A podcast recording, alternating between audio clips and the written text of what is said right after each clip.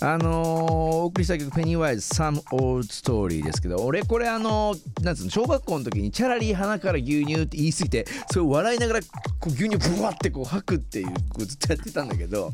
あのこの PV がまさにそのお父さんにこう怒られてバッて牛乳かけるシーンで俺がこう若かりしこ肯定されたなと思ったけどそれは間違ってるよっていうのはねあと後々もちろんわかるんですけど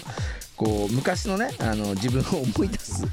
あの PV だったりするので、まあ、皆さんもぜひこの PV ねかっこいいただでさえかっこいいので見てみてもらいたいなと思いますが。さあ今夜は月1、ね、はい、登場第2水曜日男くまくんとお送りしております。改めてよろしくお願いします。よろしくお願いします。コーヒー美味しいです。さあ早速でございますけれども本日スペシャルゲストの方をお迎えしたいなと思ってます。池尻大橋にあるセレクトショップ16のオーナー KB さんよろしくお願いします。よろしくお願いしますさあねもう本当今日は僕も楽しみにしていたんですけれども、まあ、僕からあの久しぶりに女性じゃない人にこう本気でアプローチした KB さんでございますけどね、ええ、あのー、もう工藤君っていう形で出てもらっていいですかみたいな結構前のめってましたもんね。いや前のめってたでしょ。前のめってもうめちゃめちゃ服も選んでたしさ、うんうん、もうグッズも買いてえなみたいな感じでございましたが。さあまずそんな KB さんのプロフィール私の方から紹介したいなと思ってます。1976年福井県生まれということで気づいた頃からスケーターかっこいい。これパンチライン強いね。強い。強いよ。で、えー、地元福井のスケートショップに勤めた後石川の金沢に移り住みまして某有名ストリートブランドのストアマネージャーなどなどアパレルの経験をしつつね長くストリートカルチャーの中に身を置き現在は16のオーナーということで昔から追いかけて続けてきたアメリカのカルチャーを今もまだ追求し続けこだわり続けてますということでございますけれども。はいはいはいそうだでも気づいた頃からスケーターと 人食らっちゃいますね。かっこいいですよ。そういいつ頃からって全く覚えてないですか？いやなんか小学生の時にあの一回なんかホームセンターとかおもちゃ屋さんとかに売ってるようなあのスケートボードを手にして、はいはい、まあでもその時はまあとりあえず一回やめちゃう感じなんですけどまあその中学生の時にその友達の付き添いでその金沢のスケートショップに行ったのがきっかけで、まあ、本格的にスケートボードをスタートしたっていう感じですかね。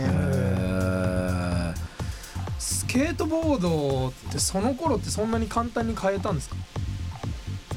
そうですね。もうその小学校の時とかはもうやっぱ地元の方とかにもお店がなかったし、その中学校の時もその地元にはスケートショップっていうスケートショップはなかったですね。なんで隣のその金沢にその小遣い握りしめていくっていう。あえでそれをそれもきっかけで石川の金沢に移り住んだとかそういうことですか？そうですそうです。わもう生粋のスケーターじゃないですか。もうだから人生がスケートボードによってこう変わっていった あの先輩ですねこれは完全にね。まさにあれですか、ま、あの Mid Nineties じゃないですけどああいう感じの。そうですちょっとタイムリーな世代ですか、ね、はいもう Mid Nineties はもうもろで。もうそうなんですよ。あれはもう本当これもう自分の話なの？みたいなぐらいもうドン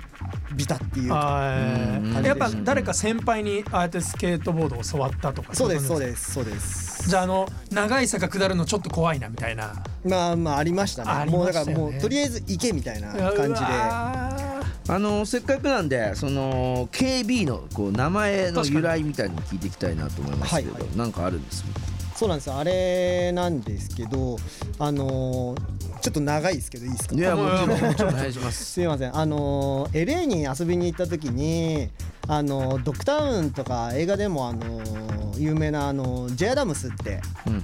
い。ると思うんですけど、その J アダムスに会えるっていう機会があったんですね。そう。でその時はあの僕もなんか遊びに行ってたんでそのスケーターじゃない友達とかも一緒にいたんですよ。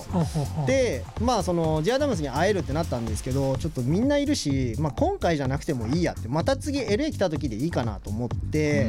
でその時はスルーしちゃったんですけどでそのタイミングングでその年にあのジェアダムスが心臓発作で亡くなっちゃって。え？そうか。そうなんです。もうちょっと二度と会えない人になっちゃったんですよね。でまあその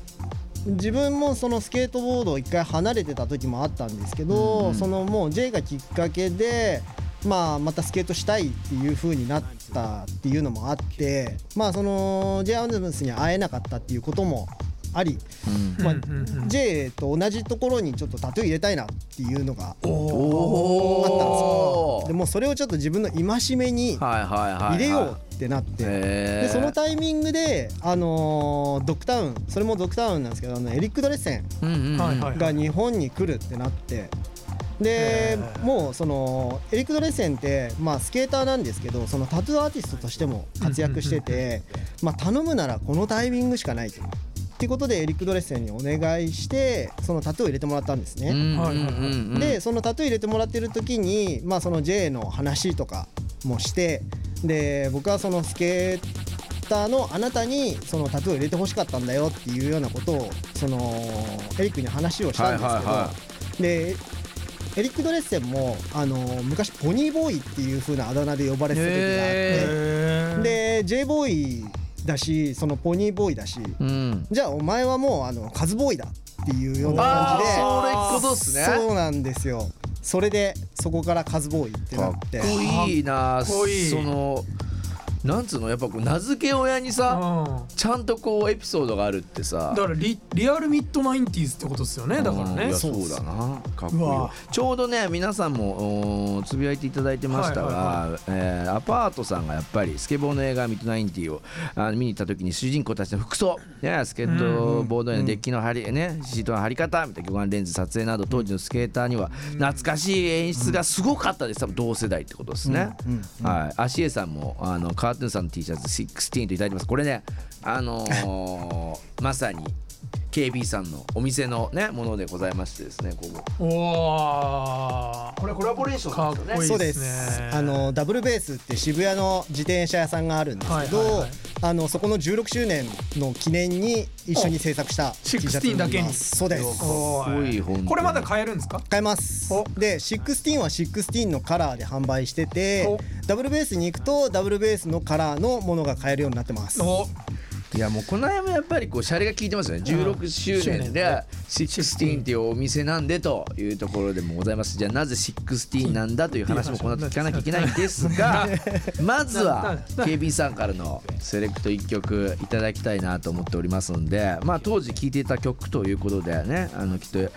リック・ドレッセンに書いてもらった時なのか掘ってもらった時なのかわからないんですけれどもじゃあまず曲紹介をしていただいてまた曲のエピソード16のお店の名前の由来も聞いていきましょう。じゃあ曲紹介お願いします。はいえー、っとすいません。えー、っとこちらプラン B っていうビデオがあって、うん、そのプラン B のバーチャルリアリティっていうのが93年のビデオがあったんですけどそれのオープニング曲。